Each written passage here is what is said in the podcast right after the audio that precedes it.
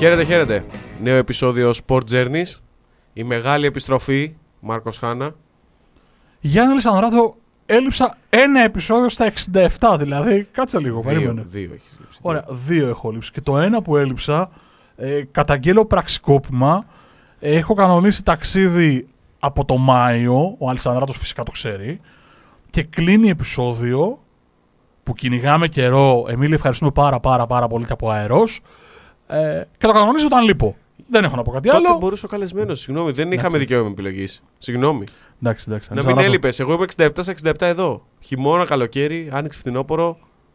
Ένα πράγμα, ε, ίσα με τη μόδα είμαι. Νίκο Κοτσαρίνη που είσαι μαζί μας και σε Γεια σας. ευχαριστούμε και Είμαι εσένα και εγώ πάρα εδώ. πολύ. Βάλε λίγο μπουζούκι, σε παρακαλώ. λίγο παγλαμαδάκι. Χαίρετε.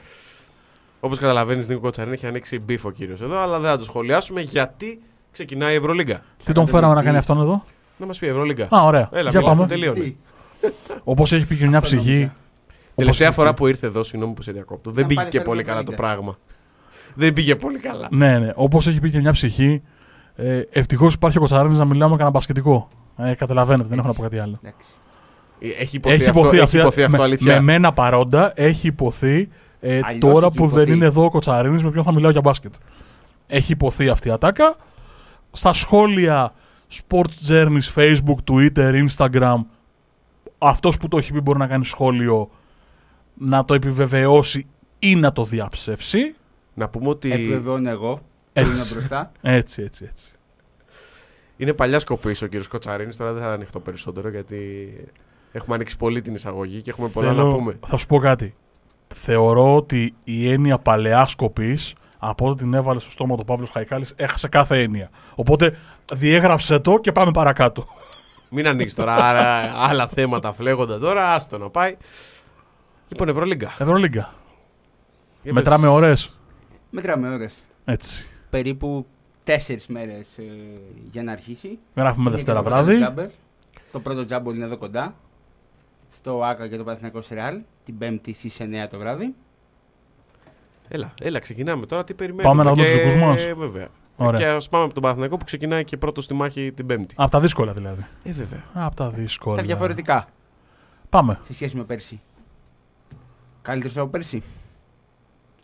Κοίτα, κοίτα, Νομίζω, κοίτα, ναι. κοίτα καλεσμένο που κάνει Νομίζω, ερωτήσει ναι, στους κοδοσπότες. Ε, ε, ε, ε. Αρχίζω και λέω ναι, περιμένω εσάς να μου μας πείτε. Καλύτερος από πέρσι. Χμ. Τακτικά θα είναι καλύτερος. Αγωνιστικά θα δείξει ο χρόνος. Η αίσθηση που μου δίνει είναι ότι ο Παναθηναϊκός είναι μια ομάδα που θα ξέρει πάρα πολύ καλά τι ζητάει στο παρκέ. Θα ζητάει δηλαδή το κάτω από το 80. Μμμ. Θα είναι μια ομάδα εκεί 70-75 πόντων max.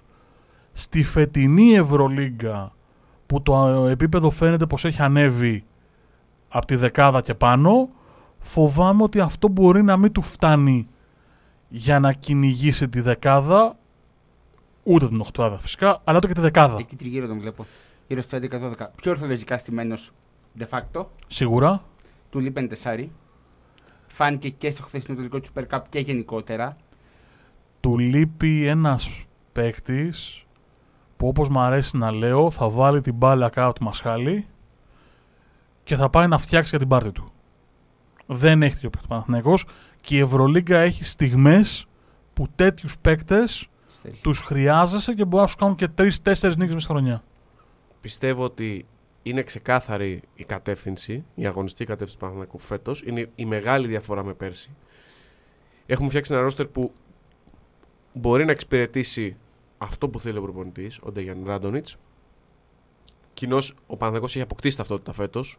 Το είδαμε και στο Final Four του Super Cup. Θα μου επιτρέψεις να σε διορθώσω. Έχει πάρει τα υλικά για να δημιουργήσει ταυτότητα. Αυτό. Ναι, αλλά ξέρουμε πολύ καλά ότι ο Ράντονιτ θα προσδώσει μια συγκεκριμένη ταυτότητα. Αν περιμένεις να δεις μπάσκετ πιτίνο με τον Ράντονιτ, είναι λάθος. 1000 μαζί σου, συμφωνώ Αυτό απλά. λέμε ότι έχει αποκτήσει μια συγκεκριμένη ταυτότητα, την οποία θα τη χτίσει πάνω στο ρόστερ στην πορεία της σεζόν. Συμφωνώ πολύ. Πάντως είδαμε δείγματα στο, Fi- στο Final Four του Super Cup, έστω και αν είναι πρώιμο κομμάτι της σεζόν και ακόμα μοντάρεται επί της ουσίας η ομάδα γιατί Πονίτκα και Γκριγκόνη προσθέθηκαν τις τελευταίες μέρες να πούμε ότι έλειπε και ο Walters. Οπότε δεν είδαμε ολοκληρωμένο το puzzle. Σωστό. Για μένα το που θα είναι θα εξαρτηθεί από το τι τεσσάρι θα πάρει και αν θα κυνηγήσει να πάρει και έναν παίκτη ο οποίος μπορεί να κάνει αυτό που είπατε και οι δύο. Και Που το τον πότε θα είχε, πάρει. αλλά έφυγε. Το τεσσάρι θα Και πω εγώ. θεωρώ ότι ο Παναθηναϊκός εκτός από ένα τεσάρι που του λείπει, θα του λείψει φέτος και ο Νέντοβιτ. Δηλαδή, αν είχε τον Νέντοβιτ, θα έλεγα ότι είναι ο παίκτης που θα πάρει την μπάλα και θα αρχίσει τα καουμποϊλίκια. Όταν θα χρειαστεί. Ωραία, εγώ θα δώσω το λόγο στον Νίκο να μου πει ότι θα του λείψει πιο πολύ ο Νέντοβιτς ή ο Παπαπέτρου. Μέση σεζόν σίγουρα Παπαπέτρου. Γιατί ο Νέντοβιτς θα σου παίξει 10-15 μάτς που θα μπορούσε να κάνει τη διαφορά. Είναι αυτό με τον Νέντοβιτς. Οκ, υγιέστατος θα έπαιζε στους Warriors. Ακόμα εκεί που ήταν. Συμφωνούμε. Τώρα όπως είναι, αναγκαστικά είναι για ομάδες τύπου Παναθηναϊκού και τύπου Αστέρας στον οποίο πήγε. Όπως να, βλέπεις. να έχει δηλαδή 20 super match, αλλά να μείνει κι άλλα 10 στον πάγκο στα πίτσα. Όπως βλέπεις πήρα την μπάλα, την πέταξα ψηλά, σηκώθηκε ο Κοτσάρινης στο alley-oop, μπαπ και κάρφωσε. Γιατί αυτό ακριβώς περιμένα να πει. Και στα δικά μου τα μάτια, ο Παπαπέτρου είναι αυτό που λείπει στα αλήθεια από τον Παναθηναϊκό. Οι άμυνες, τα rebound, η προσήλωση, ο- το go-to guy, όσο κι αν δεν φαίνεται, ο Παπαπέτρου είναι go-to guy, δεν έχει φοβηθεί ποτέ να πάρει τα σου που πρέπει, δεν έχει φοβηθεί ποτέ την ευθύνη. Ναι, ο Νέντοβιτς την έβαζε κάτω από την μπλούζα και την εμφάνισε στο καλάθι. Συμφωνούμε. Με πολλούς τρόπους από αυτό είναι το σημαντικότερο. Συμφωνούμε. Έφτιαχνε για τον εαυτό του. Ναι. Νομίζω όμως ότι το πολυσύνθετο του παιχνιδιού του Παπαπέτρου δεν το έχει ο Παναθηναίκος και δεν νομίζω ότι υπάρχει κάποιος που μπορεί να το δώσει. Δεν θυμάμαι αν το λέγαμε μαζί. Εγώ Μάρκο. διαφωνώ σε αυτό. Με συγχωρείς. Ναι. Διαφωνώ. Ο Πονίτικα έχει πολυδιάστατο τρόπο παιχνιδιού. Θα σου πω γι' αυτό. Πάμε Νίκο και θα σου Δεν πω. θυμάμαι, μιλάγαμε μαζί το καλοκαίρι που ανακοινώθηκε ο Ραντονίτς. Πίστευα ότι ο Παπαπέτρου θα μπορούσε να είναι ένας Κάλινιτ περσινός στον Αστέρα που έκανε χίλια δυο δουλειές. Ακριβώς αυτό. Και τον αναβάθμισε πάρα πολύ. Τον, κα- τον ανέδειξε μάλλον. Δεν αναβάθμισε, Ξανά. Τον ανέδειξε ξανά τον Κάλινιτ. Ο Πονίτικο, αυτό που λέει ο Γιάννης, μην πρέπει να είναι με πονητικά Πολωνίας. Δύσκολο θα το δούμε. Μπράβο. Όχι, παιδιά, και στη Zenit, στην πλήρη σεζόν που έκανε στη Zenit, το Πονίτικα ήταν Ήταν ένας στο πολύ ρόλο. καλός παίκτης που κάνει Ναι. εξυπηρετεί ρόλους. Ο ρόλος του ήταν να κάνει διάφορε δύο στο παρκέ. Μμμ. Δεν ήταν τόσο επιθετικός, στο να σκοράρει δηλαδή, όσο στο να δημιουργήσει, στο να παίξει άμυνα, να μαζέψει rebound. Δηλαδή ήταν όχι ένα star, αλλά ένας παίκτης για όλες τις δουλειές που Αυτό. το έκανε καλά. Ο Παναγιώτης Μπράβο. θέλει να τον κάνει star. Μπράβο. Δεν ξέρω αν μπορεί να το κάνει με- σε μία σεζόν. Για Ακριβώς. 10 μάτσε ευρωμπάσκετ, για 5 μάτσε ευρωμπάσκετ ήταν σούπερ αυτό που έκανε. Ναι, δεν ξέρω, αμφιβάλλω αν, Απλά αν τον έχουμε πήρε μείνει για εκεί star. λίγο με Νομίζω τον ότι, Πονίτικα. νομίζω ότι δεν τον πήρε για star. Εδώ θα διαφωνήσω. Αυτό λέμε. Ότι δεν τον πήρε για star, ενώ στην πραγματικότητα αυτό ήθελε. Το Παπαπέτρο Δεν αυτό έχει star. έκανε. Ήτανε, ήταν αντι-star με την έννοια που, που το λες εσύ, δηλαδή το glamour το θα βάλω 40, 50, 60, αλλά έκανε σταθερότατα δουλειές που κάνουν star τύπου Κάλινιτς. Είναι όπως το Πονίκος. Για να βάλω μια γρήγορη παρένθεση, ο Παναθηναϊκός φέτος πήρε τρεις παίχτες, τα παιδιά το ξέρουν γιατί το συζητάμε πάρα πολύ συχνά, που είναι μπασκετικοί μου έρωτες. Δηλαδή, Και κάνουν και πολλές δουλειές στο παρκέ. τους γούσταρα όπου και αν πήγαν. Ο Γκριγκόνης, ο Γκουντάιτης και ο Πονίτκα. Γκουντάιτ πολύ καλή κίνηση. Και το βλέπουμε στην αρχή της- στα πρώτα μάτια ότι θα δώσει λύσεις. Ο αστερίσκος, για να κλείσω την παρένθεση και να το βάλω στην κουβέντα για να το συζητήσουμε, είναι ότι ούτε ο Πονίτκα, ούτε ο Γκουντάιτης, ούτε ο Γκριγκόνης είναι αυτό που συζητάμε εδώ και 5-6 λεπτά. Δεν είναι οι go-to guys. Είναι τα πολύτιμα γρανάζια πολύ καλών ομάδων, οι έκτη παίκτες, οι έβδομοι παίκτες, που κάνουν πάρα πολύ καλά αυτή τη δουλειά και κάνουν μια καλή ομάδα, πολύ καλή ομάδα. Στον Παναθηναϊκό πρέπει αυτοί οι τρεις να έρθουν και να τον κάνουν πρώτα καλή ομάδα και μετά να έρθουν οι 6-7. Και ξέρεις τι φοβάμαι, δεν υπάρχει παίκτη να κάνει αυτό που λες, να πάρει την μπάλα και να βάλει 25 πόντους. Ακριβώς. Πέρσι ήταν, και να μην ήταν ο Νέντοβιτς, υπήρχε ο Μέικον που καλός ή κακός το έκανε αυτό με τα καλά του και τα στραβά του. Υπήρχε ο Παπαπέτρου που σε ένα ματ μπορούσε να σου βάλει και αυτό άλλους 20 πόντους με 10 rebound και 7 assist. Δεν ξέρω αν υπάρχει ο παίκτης να το κάνει αυτό αυτή τη στιγμή. Από τη στιγμή που και ο Γκριγκόνης δεν ήταν πολύ καλός πέρσι, δεν ξέρω πώς θα είναι φέτος. Συμφωνώ με τον Νίκο, είναι αυτό ακριβώς που λέμε. Ότι είναι αυτού του τύπου οι παίχτε, δεν είναι πρώτο ράφι, πρώτη γραμμή. Ναι, απλά έχει φτιάξει ένα. Θα χρησιμοποιήσω ένα ξένο όρο που είναι λίγο της μόδα. Mobile roster. Ναι, Το οποίο μπορεί να. και έχει και μέγεθος. Σε, ό, σε όλες τις θέσεις υπάρχει μέγεθος. Και μπορεί, ή μπορεί να παίξει έστω σε ειδικές συνθήκες με πολύ ε, μεγάλα κορμιά στην περιφέρεια. Με διαφορετικά σχήματα. Ακριβώς. Ε, και νομίζω ότι αν πάρει ένα τεσάρι που θα μπορεί να απειλήσει μακριά, γιατί αυτό είναι το, αυτή τη στιγμή το, το σημαντικότερο για τον Παναθηναϊκό. Γιατί ο Ντέρικ Williams και με πλάτη κοντά στο καλάθι, αλλά και με πρόσωπο κοντά στο καλάθι, έχει συνέπεια. Το θέμα είναι μακριά. Ο, ο, που αυτό περιορίζει πάρα πολύ τον Παναθηναϊκό, γιατί ο Καλατζάκη δεν μπορεί να παίξει το 4. Το είδαμε ότι υστερεί το παιδί σε δύναμη και όγκο για να εξυπηρετήσει αυτό το σκοπό το 3 και τε- να πατάει και στο 3 και στο 4 που λέμε. Ε, αλλά επιμένω ότι αν σε αυτό το ρόστερ υπήρχε ο Νέντοβιτς για αυτά τα 20 μάτς έτσι, σε μια ευίωνη πρόβλεψη από τα 36 της Ευρωλίγκα ε, θα ήταν πάρα πολύ χρήσιμο εργαλείο. Θα, είχε, δε, θα είχες 20 παιχνίδια που θα ήξερες ότι θα σε κουβαλήσει και μπορεί να ήταν τα κρίσιμα. Προφανώς. Σε άλλα, δεν δεν χρειάζεσαι έναν παίκτη τέτοιο και στα 36 μάτς. Αυτό είναι σίγουρο. Απλά σε αυτό που λες για το τεσάρι και το καλατζάκι, θεωρώ εγώ θα μπορούσε να πάρει παραπάνω ρόλο ο Ματσούκας. Από τη στιγμή που έχει δημορφωθεί έτσι η κατάσταση, αυτή τη στιγμή και δεν έχει άλλο τεσάρι, δώσ' του χρόνο. Ναι, με θα τον κάψεις, θα μου πεις. Βγες σαν διοίκηση, σαν προπονητής και πες ότι ξέρεις τι, είναι το δεύτερο τεσάρι μου. Καλός ή κακός. Το πιστεύω. Είναι ένα πολύ δυνατό project που είναι όντως. Έχει πολύ ταλέντο. Τον καίω, καλός εντός και εκτός εισαγωγικών, όπως έχουν κάνει τόσες και τόσες ομάδες με νεαρούς παίκτες. Να απαντήσω και στα δύο πράγματα που θέσατε και για να το κλείσουμε. Συμφωνώ απολύτως ότι πρέπει οπωσδήποτε ο Παναθηναϊκός να οριοθετήσει τι θα κάνει φέτος. Θα κυνηγήσει την οχτάδα, για μένα οτοπία, αλλά αν είναι αυτό, με βάση αυτό θα κρυθεί. Ή θα πάει να φτιάξει ένα κορμό ώστε του χρόνου και του παραχρόνου και σε τρία χρόνια να είναι μια ομάδα που θα κυνηγάει τις οχτάδες. Σε αυτή τη λογική, ναι, δεν πρέπει να πάρει τεσάρι, Ματζούκας, Χουγκάς, Καλαϊτζάκης, πρέπει να πάρουν παιχνίδια. Γι' αυτό που λέει ο Γιάννης για τον Έντοβιτ, το κακό με τον Έντοβιτ ξέρεις ποιο είναι, ότι δεν κολλάει στο πλάνο του Ράντονιτς.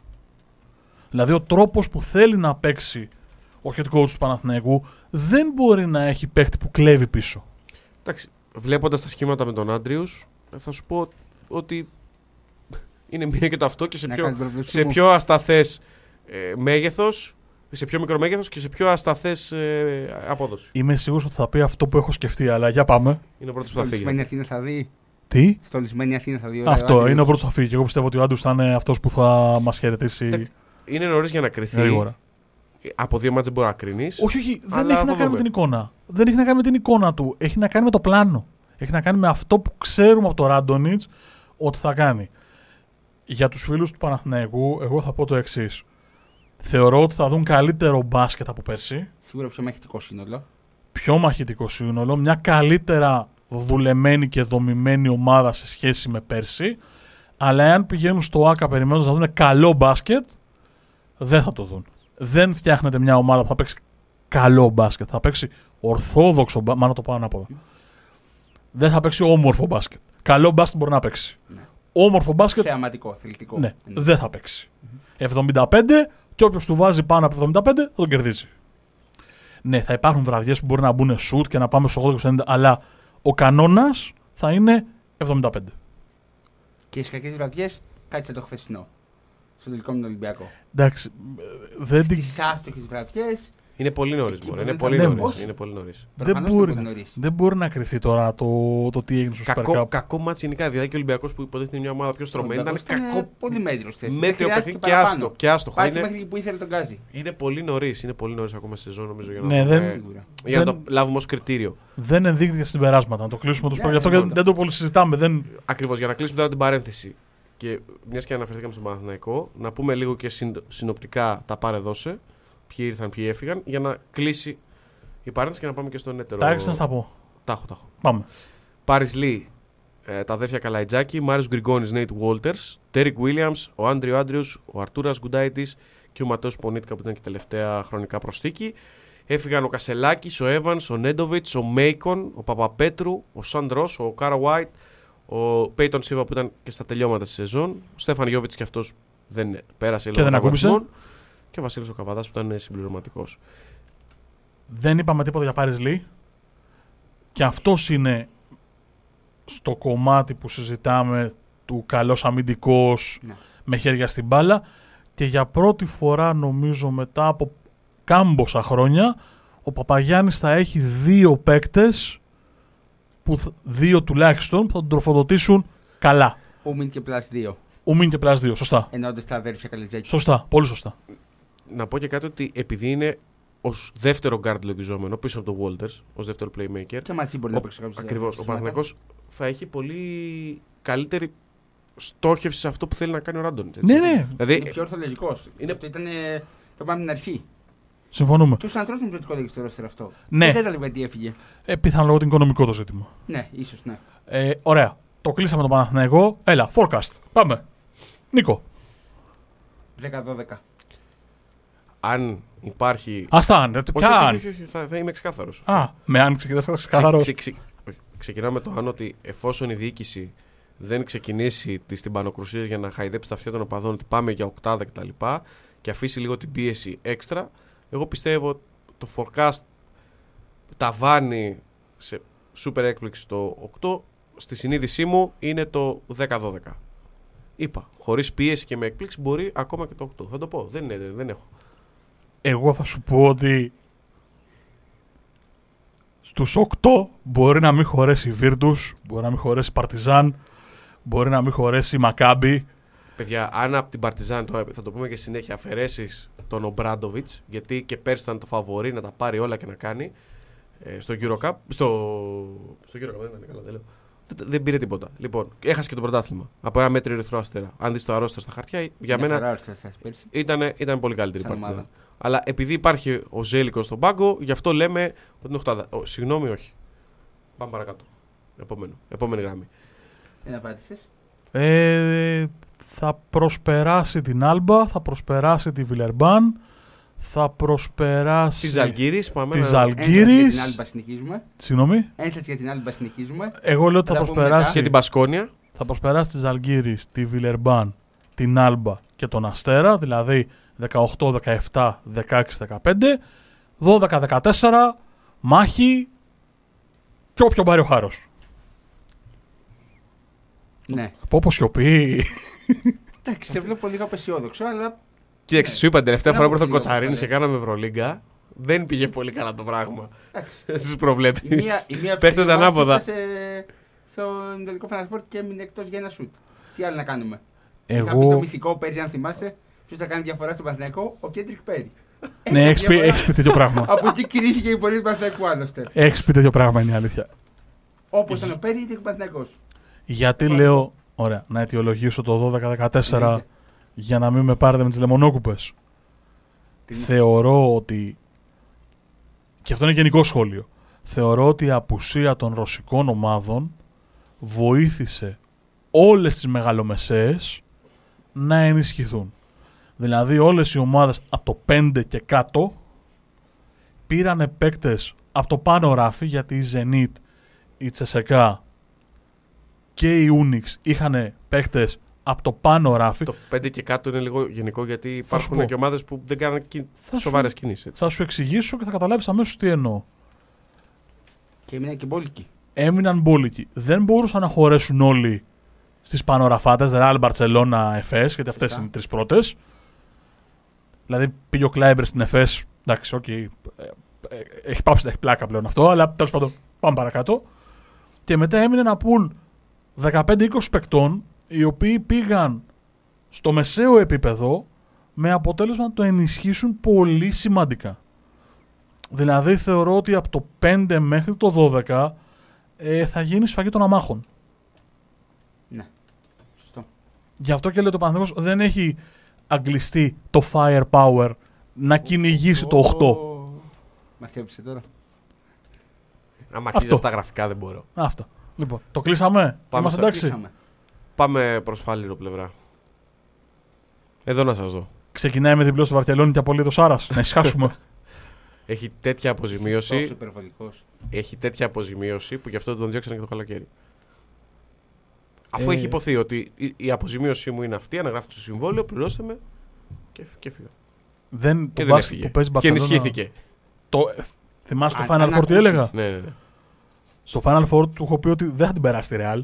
Γιατί ήρθε η ώρα να γίνει τα αστείο. Δεν είχα δει τα υπόλοιπα. Δεν έχει καμία σημασία. Αν ακούσει εμένα και στην επιλογή για την Μπαρσελόνα, θα είναι η αντίέδραση οποιοδήποτε Το έχεις λησάξει που είναι μια ψυχούλα.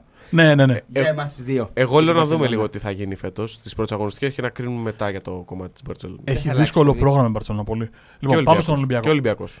Ωραία. Ωραία η πασούλα. Παίρνω την μπάλα, κατεβαίνω το κέντρο, εξηγώ και μετά περνάω τις πάσες. Ήταν assist Μουσταφά Φάλ αυτή. Έτσι. Παρεμπιπτόντως είναι Μουστάφα. Είναι Εντάξει. Μουστάφα Φαλ. Το ξέρω. ε, το ξέρω. Πάμε. Από τον ίδιο. Ε, λοιπόν. Ο Ολυμπιακός έχει το πλεονέκτημα, όσο και αν ακούγεται οξύμορο, ότι έχει πάρα πάρα πολύ δύσκολο πρόγραμμα στο ξεκίνημα. Διότι είναι μια ομάδα έτοιμη, είναι μια ομάδα με δομημένες αρχές ενός έτους plus, έχει κάνει μόνο γεμίσματα τα οποία στα δικά μου μάτια είναι upgrade, θα τα κουβεντιάσουμε. Ναι, με μία μικροένσταση θα το δούμε. Ναι. Παίζει το ίδιο μπάσκετ Και καλύτερο. και πιθανώς ο προπονητής του ελπίζει σε καλύτερο γιατί ξαναλέω ότι δεν έχουμε δει. Τα πρώτα δείγματα είναι πολύ ενθαρρυντικά. Δεν λογίζω Super Cup και φιλικά. Εικόνα. Εικόνα. Εγώ θα τους περιμένω να τους δω όταν αρχίσει να σοβαρά. καίει το πράγμα. Για να πάω στο καλύτερο ή στο χειρότερο. Ναι. Ναι, είναι βελτιωμένος στα χαρτιά σχέση με πέρσι. Σίγουρα στη ρακέτα κοντά. Ναι, Στο το, 2 έχω μια ένσταση μικρή. θα το συζητήσουμε. Το πρόγραμμα λοιπόν που έχει και Μπαρτσελώνα και Ρεάλ και Μπασκόνιες έχει για τον Ολυμπιακό ευκαιρίες να πάρει νίκες τις οποίες δεν θα τις υπολόγιζε υπό άλλες συνθήκες. Τι εννοώ, ακριβώς επειδή είναι πιο έτοιμος από τους υπόλοιπους, άρα σε καλύτερο ρυθμό αυτή τη στιγμή, πάει να παίξει μάτς που δεν έχουν πρέπει. Είναι λίγο δίκοπο μαχαίρι όμως αυτό. Θα μπορείς να έχεις πιο εύκολο όπως πέρσι που ήταν πάλι δεμένος και αρκετά, με αρκετά μεγάλη χημεία και έκανε πολύ καλό ξεκίνημα. Εκεί όμως υπάρχει το πρέπει. Δηλαδή αν είχε ένα ξεκίνημα, ξέρω εγώ, Σωστό, σωστό. με Ζαλγκύρης, Βαλένθια, Μπάγερν έξω, Μακάμπι μέσα, Αστέρα έξω, η κουβέντα θα ήταν ε, 4-1. Στη χειρότερη. Ναι, εντάξει. Οποιαδήποτε ήττα εκεί θα μπορούσε στο φινάλε να μετρήσει. Να στήσει διπλά. Ναι, Ναι, και αυτό. τώρα, αν χάσει την πρεμιέρα την Παρσελόνα στη Βαρκελόνη, δεν τρέχει και τίποτα. Εντάξει, δεν λέω να παραφάει 50. Να ευχαριστούν οι άλλοι. Ναι, Θα μείνει ο Σάρα. αυτό δεν λέω να παραφάει 50, αλλά μια ήττα στη Βαρκελόνη δεν νομίζω ότι υπάρχει ομάδα στην Ευρωλίγκα που πηγαίνει στη Μαδρίτη, στη Βαρκελόνη ή στην πόλη με την ΕΦΕΣ και λέει πάω να κερδίσω. Καμία. Πάμε να παλέψω και βλέπουμε. Ούτε η ΕΦΕΣ λέει πάω στη Βαρκελόνη να βγάλω διπλό οπωσδήποτε. Ναι, ναι, ναι. Άρα λοιπόν, τι θέλω να πω, ότι για τον Ολυμπιακό, στο τέλος της μέρας, ό,τι και να κάνεις στις πρώτες αγωνιστικές με αστερίσκο τη δεύτερη αγωνιστική με τη Ζάλγκιρις, το οποίο είναι must win, δεν, δεν, δεν μπαίνει κουβέντα. Όλα τα υπόλοιπα των 4-5 πρώτων αγωνιστικών ε, είναι οκ. Δηλαδή, ό,τι κερδίσει, plus τα θα είναι Και με την στην Μπασκόνια πορεία. θα έλεγα εγώ. Ναι, η Την Μπασκόνια περιμένω αρκετά χαμηλά. με, φέτος. με, τη, με το χτίσιμο που έχει στο ρόστερ είναι outsider. Πολύ μεγάλο και όλοι τη θεωρούν υποψήφια για να πιάσει να είναι στην τελευταία θέση. Βέβαια, βάλτε έναν ασε- αστερίσκο γιατί μπορεί τα καλά υλικά, να σεζόν. είναι, τα υλικά να είναι ε, μέτρια έω- έως από το κάτω ράφι, αλλά ποτέ δεν ξέρεις, ειδικά σε αυτό το πρώιμο κομμάτι της σεζόν και με αρκετούς Αμερικανούς που θα έχουν σημαντικό ρόλο. Ακούγεται και ο Βιλτόζο που θα την αλλάξει επίπεδο καλός ή κακός. Αυτό Ναι. το επίπεδο Άμεσα. κάνει διαφορά ο Αργεντινός και ξέρει κατά το ποια θα μπει, θα παίξει αύριο. Και τέλος, ναι. Και είναι το, το γεγονός ότι είναι στη Βασκονία. Αν ήταν στο σεφ το παιχνίδι, θα, ήταν- θα μιλούσαμε διαφορετικά. Ναι, καλά, σίγουρα. Να, εντάξει. να πούμε ότι και το πρώτο μάτι στο σεφ με κόσμο θα είναι την 27η Οκτωβρίου γιατί είναι τιμωρημένη ο Ολυμπιακός. Ε, για Σωστά. μια Και αγωνιστική δύσκολο μάτς. από τα όσα έγιναν πέρσι στα play-off. Οπότε το μάτς με Τζαλγκύρη θα είναι και κλεισμένο ε, πρεμιέρα με κόσμο με Μονακό. Θα θυμηθούμε λίγο playoff. Ναι. Σωστά. Γενικώς αυτό που λέω λοιπόν είναι ότι για να περάσω και σε εσάς για να μην το μονοπολώ είναι ότι η δυσκολία του προγράμματος του Ολυμπιακού μπορεί στο τέλος της εξάδας αγώνων να έχει μετατραπεί σε μια ευχάριστη ατμόσφαιρα διότι μπορεί να έχει κάνει διπλό στην Πασκόνια, να έχει πάρει ένα μάτς στην Ισπανία, να έχει πάρει και τα δύο εντός και να είναι 4-2 Με τρία-τρία άνετος. Καλά είμαστε. Ναι. Και να τελειώσει η ιστορία και να είναι όλα μια χαρά. Και μετά να στρώσει το πρόγραμμά του ώστε να χτίσει και ένα σερί. Ενώ αν, αυτό λέω ότι αν πήγαινε με 3-3 σε βατό πρόγραμμα, θα έπρεπε να βρει διπλά σε έδρες Που δεν είναι και εύκολο. που δεν είναι εύκολο. Σωστός. Ερώτηση. Κοιτώντας λίγο τα πάρε δώσε. Ξεκάθαρα. Ο Ολυμπιακός κινήθηκε με πολύ λογική. Έχω ε, ερωτηματικό για τον Κάναν ή Κέιναν, Ή Κέινον. Το, ακριβώς, το έχω Ωραία. ακούσει με όλες τις Να version. αποφασίσουμε πώς θα τον λέμε; Κανάν, που είναι και το εύκολο. Κέιναν, το, το κανονικό το όνομα. ας το πούμε. Κέιναν. Κέιναν, Ωραία, να το Κέινον. λέμε. Ωραία. Για να είμαστε ναι. στην ίδια σελίδα. Έτσι το είπε και ο ίδιος δηλαδή. Το πρόφερε σε συνέντευξη γιατί ερωτήθηκε. Μου λείπει η επιλογή που θα πατάει στο 4 και στο 5 που ήταν ο Λιβιό ένας τίμιος παίκτης ο οποίος σε χαμηλά σχήματα μπορούσε να ανταποκριθεί σωστά. Συμφωνώ. Και το λέω αυτό γιατί έφυγε ο Λιβιό, αλλά ήρθαν δύο. Ήρθε ο Πίτερς στο 4. Στον στη Πρίντεζ θέση του όμως. Πρίντεζη. Ναι. Ε, και ο Black στο 5 που μιλάμε για παίκτες οι οποίοι είναι καθαρό τεσσάρι και καθαρό πεντάρι. Δεν έχουμε δηλαδή, το ενδιάμεσο σε ένα χαμηλό Θεωρητικά ο σχήμα. Ball Boy. Θα κάνει Θεωρητικά ό,τι κάνει, ο Ball- θε- Θεωρητικά. Ναι, αλλά έχει άλλο ρόλο. Ε, Είναι, σ- είναι αναβάθμιση ε, στη θέση του Χασάν Μάρτιν. Γιατί αυτό το κενό υποτίθεται ότι ήρθε να καλύψει. Δεν είμαι πολύ σίγουρος. Θα το δούμε και στην Ευρωλίγκα. Δηλαδή γιατί δεν τον θεωρώ είδαμε ότι ο Black θα σε παίξει μάτς περισσότερο από τον χωρίς Μπολομπόη. Ο Black, σαν ταβάνι, νομίζω ότι έχει ψηλότερο από τον Μπολεμπόη. Το θέμα είναι πόσο έτοιμος είναι και σε τι κατάσταση θα βρεθεί ο Black. Να πω. Έχω το ελεύθερο. πεις, συγγνώμη. Ευχαριστώ. Εγώ είπα ότι μου λείπει αυτό. Έχω αυτό το κενό. Δεν έχει απόλυτα. Έχει, έχει πόντος αυτό που λέει. Ακριβώς γιατί αριθμητικά λείπει ένας. Δηλαδή, αν υπολογίσουμε ότι υπήρχε και ο AC. Γιατί γελάς, υπήρχε στο ρόστερ. Φυσικά. Ε, ωραία, τελείωσε. Έσβησε. Κάθισε λίγο ήσυχος. Λοιπόν, αριθμητικά ένας λιγότερος. Ο Χασάν Μάρτιν έχω την αίσθηση ότι ήταν καλύτερος pick and roll επιθετικός από ότι ο Μπολομπόι. Ο Μπολομπόι όμως είναι πιο dominant στα τελειώματά του, δηλαδή πάει, καρφώνει, καθαρίζει ρακέτα, καληνύχτα. Ενώ ο Μάρτιν είχε reverse κινήσεις, είχε pivot, είχε μεγαλύτερο ρεπερτόριο. Άρχισαμε να το δούμε όμως. Πέρσι. Σωστά. Ο Μπολομπόη όμως είναι πιο σταθερός. Αυτό κάνει, το κάνει καλά. Και καλύτερος αμυντικός θα πω. 100% καλύτερος αμυντικός. Ο Μάρτιν στα πόδια το ξέραμε ότι ήταν από λίγο έως πολύ τρύπα. Με όλο το σεβασμό σε ένα από τα καλύτερα τεσσάρια που έβγαλε ποτέ το ελληνικό μπάσκετ και δόξα τω Θεώ έχουμε παραγωγή με Φώτση, με Τσαρτσαρί. Ε, με όλο το σεβασμό λοιπόν στον Γιώργο Πρίντεζη, ο Πίτερς είναι upgrade. Από τον περσινό πριν σίγουρα. Έτσι. Έχω, έχω ένα μικρό αστερίσκο ότι στο παιχνίδι με πλάτη είναι πιο αδυναμός. Κοντά στο καλάθι. Μακριά είναι super. Πολύ Εξα- πιο καλύτερα ποσοστά. Έχεις απόλυτα δίκιο. Αλλά έχει Αλλά- τον περσινό Πρίντεζη. Το μπάσκετ του Μπαρτζόκα δεν έχει πολύ πλάτη από το 4. Ναι. Έχει πλάτη από το 5, όχι από το 4. Οπότε στη λογική του Μπαρτζόκα, στο πώς παίζει, το stretch for και αυτό που κάνει ο Πίτερς Ναι. είναι ok. Απλά Αλλά να και κοιτάμε- αυτό πίσω είναι. Και πρέπει να κοιτάμε λίγο τι γίνεται και στην άλλη πλευρά. του Ναι, ναι. ταμπλό. Πίσω είναι πρόβλημα. Και έχει βάλει και τον Φάλ σε λογική αυτή ο Σωστά. Μπαρτζόκας. Αυτό που ο Γιάννης πήγε στι assist, τον είδαμε να βγάζει πολλές assist, τον βλέπουμε γενικότερα να το κάνει και πέρσι το έκανε, το έχει τόσο μεγάλο βαθμό. Πλέον το κάνει περισσότερο για να βρει ελεύθερα τρίποντα ή πολλά κοψίματα του Μπεζέγκοφ. ε, Έχει καλό vision ο, ο Μουστάφα Ναι. Φαλ. Αυτό πήγα να πω ότι δεν είναι μια αλλαγή, μια προστίκη στο ρέπερτερο του Φαλ. Το είχε και το αξιοποιεί. Σωστά. Δηλαδή ο τρόπος που, και που πασάρει ακόμα και πέρσι είναι πάρα πολύ καλός. Μμμ. Δεν είναι ότι απλά βλέπει το γήπεδο. Τα είπαμε τα κάτω, τα 4, τα 5, τα 3, τα λύσαμε. Ναι. Για πάμε στο 2. Να πω εγώ. Μεσχ... Οχ. Οχ, Οχ. οχ. Για πάμε. Αυτό- Το να πω εγώ είναι. Όταν βαρύ. ανακοινώθηκε, θεωρούσα ότι ήταν η ιδανική περίπτωση αντιντόρση.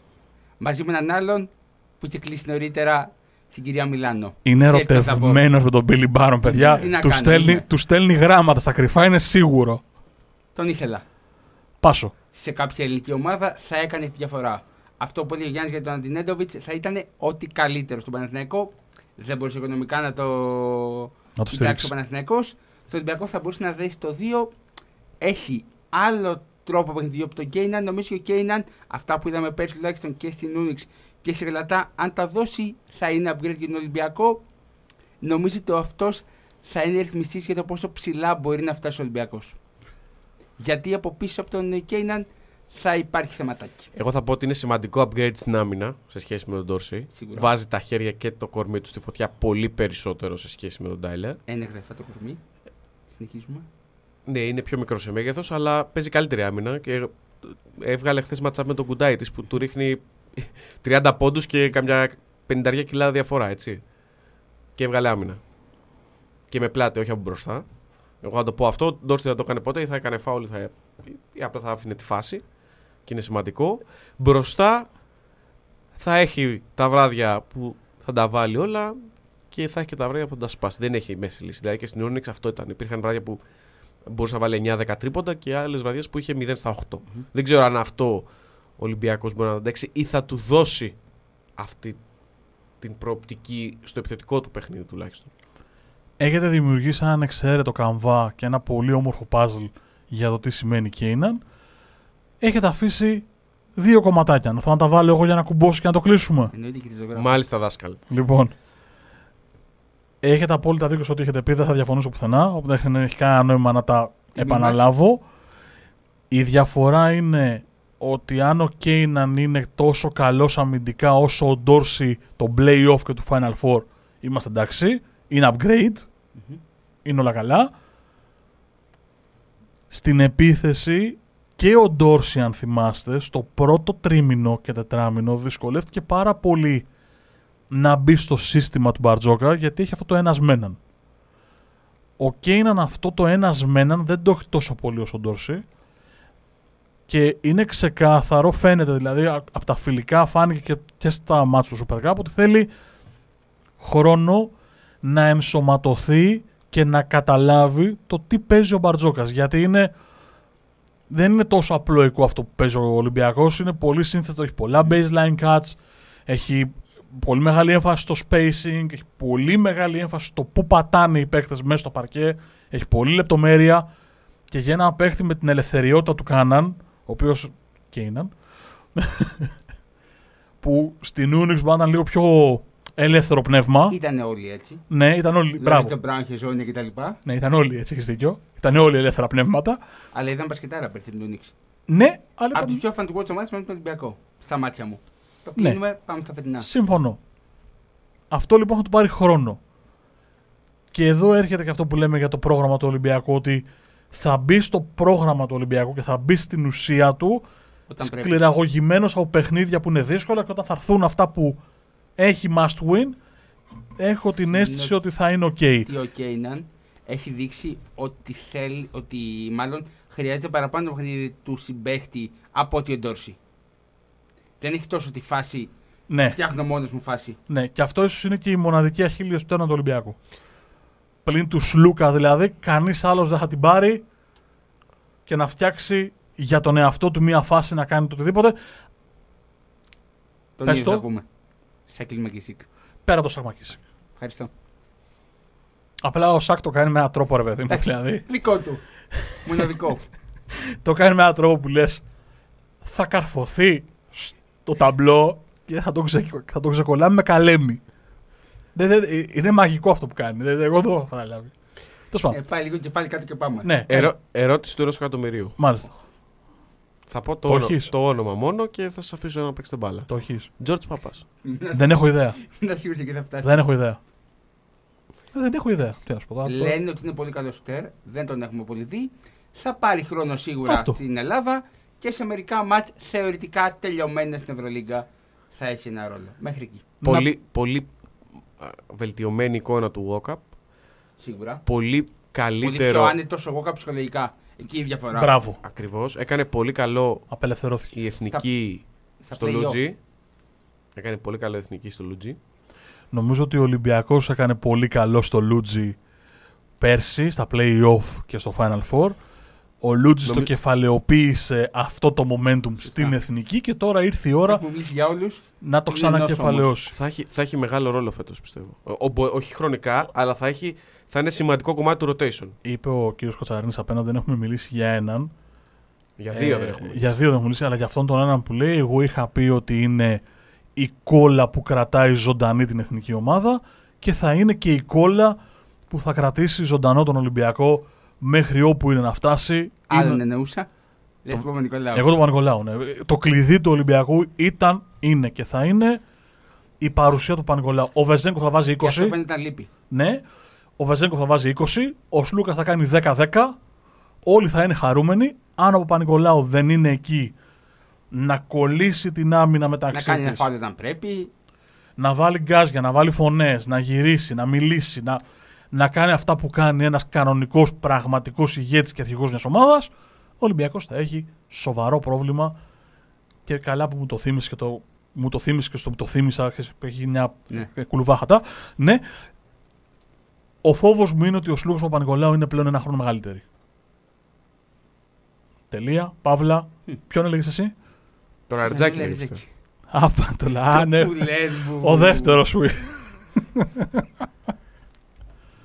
Τι θέλεις να πεις. Ε, πε- πες το. Εντάξει, είναι, θα κάνει αυτό Όχι που εσύ, έ- στο, θέλουμε. στο... θα- Αυτό που πρέπει, αυτό που θα του δώσει Ναι. ο προπονητής. Θα κάνω τρία Δεν είναι λεπτά. ποτέ ο παίκτης που θα, δεν θα είναι μάλλον ο παίκτης της εθνικής που θα μπει σε δύο μάτια να βάλει 18 πόντους, αλλά θα σου δώσει 10 λεπτάκια, δύο σουτ, πέντε άμυνες, βοηθάει πολύς σε αποδητήρια και φαίνεται.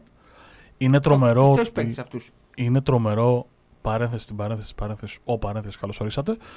Ε, είναι τρομερό ότι στο μάτς με τη Γερμανία ο μοναδικός πνευματικά έτοιμος για ένα τέτοιο μάτς είναι ο Λαριτζάκης. Και γι' αυτό έχασες. Και γι' αυτό έχασες. Ναι. Δηλαδή πνευματικά έτοιμος για αυτό που συνέβαινε ήταν μόνο ο Λαριτζάκης. Ούτε καν ο Πανικολάου που μου κάνει τρομερή εντύπωση. Άλλο Το κεφάλαιο. κάνει coach. Α μην το ανοίξουμε. Μη- γιατί γιατί- πόνεσε. γιατί πονάει. Άστο Πονάει, γιατί πονάει. πονάει αρκετά κιόλας. Ούτε podcast θα κάναμε γι' αυτό γιατί πονάει. Πάμε. Ε, εντάξει, νομίζω ότι στο, στο ισοζύγιο εγώ θα πω ότι είναι ίσον, γιατί μου- θέλω να δω ένα-δύο παίκτες τι που κάναν. Fair enough. Ε, νομίζω ότι είναι ίσον. Fair enough. Ε, και νομίζω ότι θα είναι ίσον και στην κατάταξη. Plus λίγο θα έλεγα εγώ. Δεύτερος.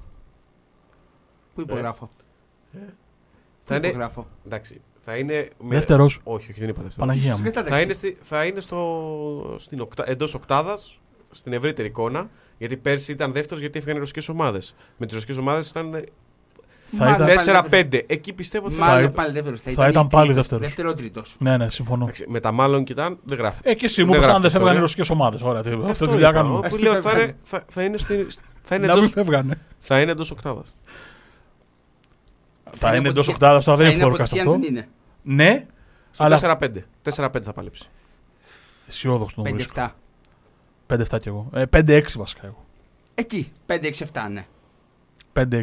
Και θα εξαρτηθεί από το τι θα γίνει στο βυθό. Δηλαδή, Είναι Αν- πολύ περίεργος να δω ποιος θα βάλετε από πάνω. Ξέρω τις δύο. Τις τρεις. Τις δύο ξέρω.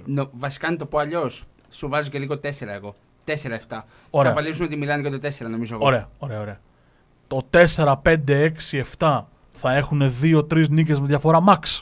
Θεωρητικά. Ναι. Ωραία, αυτό. Από το 4 μέχρι το 7 Δεν λοιπόν. γίνεται να είναι τόσο καλός όσο ήταν πέρσι ε, στο σεφ. Όχι τόσο καλός, τόσο Αποτελεσματικός. θες και τυχερός. Γιατί πήρε πολλά μα το όριο. Και με την Εφές και με τη Φενέρ και με τη Ρεάλ και με την Παρσελόνα με απουσίες Εντάξει, εγώ έχω. και κάποια μάτς στο όριο. Σίγουρα, όχι τυχερός είναι σχετικό. Μεγάλο η κουβέντα ανοίγω το αν υπάρχει τύχη στο ασπόριο οτιδήποτε. Ωραία, οκ, ήταν τυχερός με την Παρσελόνα εντός και άτυχος με την Παρσελόνα εκτός. Σίγουρα, ναι. Όπως ο Παναθηναϊκός ήταν άτυχος με την Bayern έξω που έγινε ε, το μάλε βράση για να το Όχι, χάσει αυτό το μάτς. χάσει, ναι, Δηλαδή, προφανώς. Τι θέλω να πω τώρα, ότι αν αρχίσουμε να μπλέκουμε την τύχη δεν θα βγάλουμε άκρη. Ήταν εκεί όταν έπρεπε, δηλαδή τυχερό στο μάτσο την ΕΦΕΣ που ο Λούκας έχει κάνει μία κίνηση και ένα buzzer beater που είναι ε, να το παίρνεις, να το κόβεις, αγαπημένη έκφραση του podcast, να το κόβεις αυτά τα 15 δευτερόλεπτα και να τη δείχνεις σε παιδιά Σεμινάρια. για το πώς πρέπει να αντιδράει ένας κλατς παίχτης την ώρα που η μπάλα καίει. Ε, δεν μπορώ να δεχτώ ότι Και με τη Φενέρ. είναι θέμα το τύχης. ίδιο. Παιδιά, συγγνώμη. Όχι, δεν το δέχομαι. Ήταν πολλά μάτς μαζεμένα που κρίνουν λεπτομέρειες και κρίθηκαν υπέρ του. Αυτό λέω εγώ.